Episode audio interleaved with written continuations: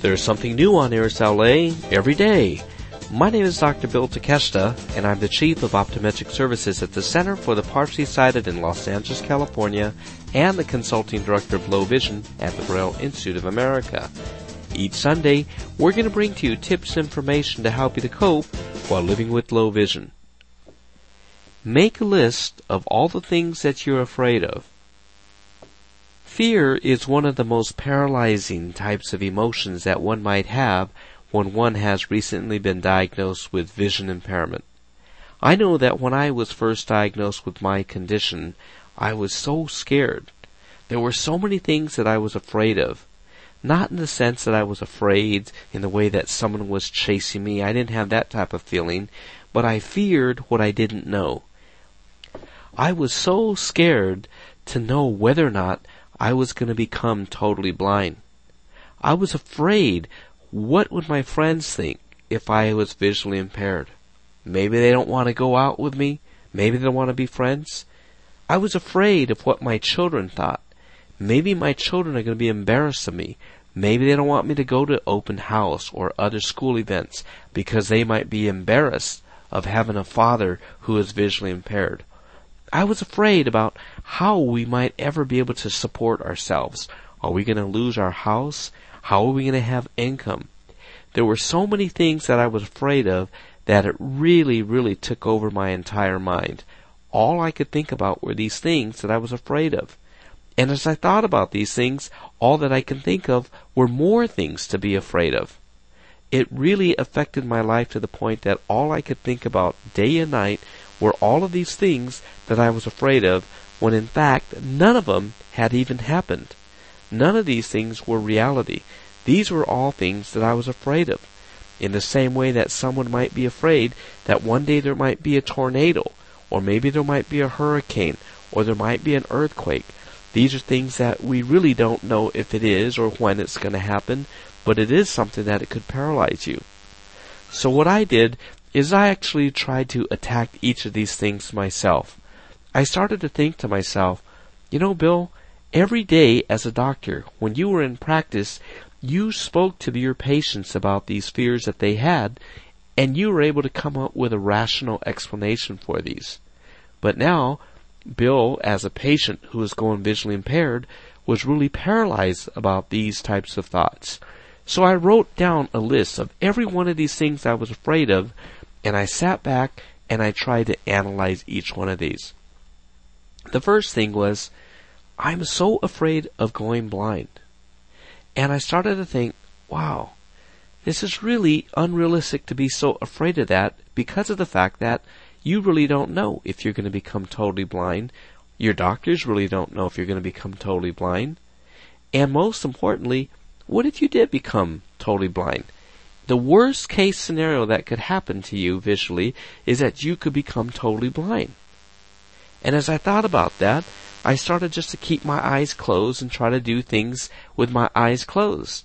And I realized, you know what? This isn't that bad. I could still hear the music. I could still sleep. It still feels wonderful to take a shower after exercising. I could still eat. I could still spend time with my family. These are all things that I could do. I also then realized, you know what? I know a lot of people who are blind. I have a lot of patients who are totally blind, and these people were very, very productive. These are business owners. These are fathers. These are mothers. These are teachers. And they're all living a wonderful life. So it really helped me to put things in perspective at that point. I then looked at the list and I realized I was afraid. What if my kids are going to be embarrassed about me being blind or visually impaired? Why don't you go and talk to them? Well, I went and talked to my kids truthfully, and I asked them, are you embarrassed because I don't see perfectly well? And they said, absolutely not. It was something that was just in my mind. It was my imagination. And as time went on, and I spent more time at the school because I wasn't working, it became very, very real to me that, again, children don't care whether or not their father or mother could see or they can't see. They're really just grateful to the fact that their father or mother is there to spend time. I became one of the more popular dads there, and even if I did use my cane to assist me with walking, as my vision became worse, the kids seemed to like me even more. It was amazing. The third thing I was very concerned was, how are we going to earn a living? What can we do? I'll be disabled. I knew that eighty percent of people who were blind were unemployed. But that was just a number. That was a statistic. I said to myself, you know what? You could teach. You're an eye doctor. You could go back and you could teach at the optometry school. You know how to develop a practice. Maybe you could go ahead and teach doctors to become doctors. Maybe you could be involved in developing some different organizations. And that was something that I did do. We started a foundation where we could raise money to help underprivileged children. I then found that by helping others, it took my mind off all these things that I was afraid of. Next, I started to get a lot of different types of job offers. So that too was something that was really a not real, realistic type of perception. It was all in my mind, simply because eighty percent of the legally blind aren't working. That doesn't have to mean me. There's twenty percent that are working, and I chose to be part of that group. So overall, I recommend that you do write down everything that you're afraid of. Sit down with your best friend, your husband or your wife or your children, and discuss these things, and really interpret and analyze each one of these things that you're afraid of. And you may find that these things that you're afraid of, you're only afraid of is because you don't know. But once you find that there are solutions to every one of these types of things, you can empower yourself and move forward so that you don't have to be afraid of these things. You don't have to be afraid of these things that are not real if you are already addressing the problem itself.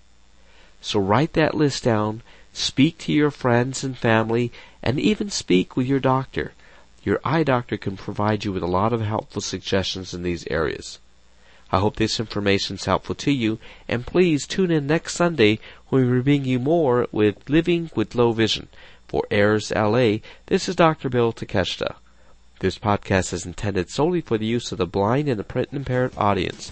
Any unauthorized use is prohibited.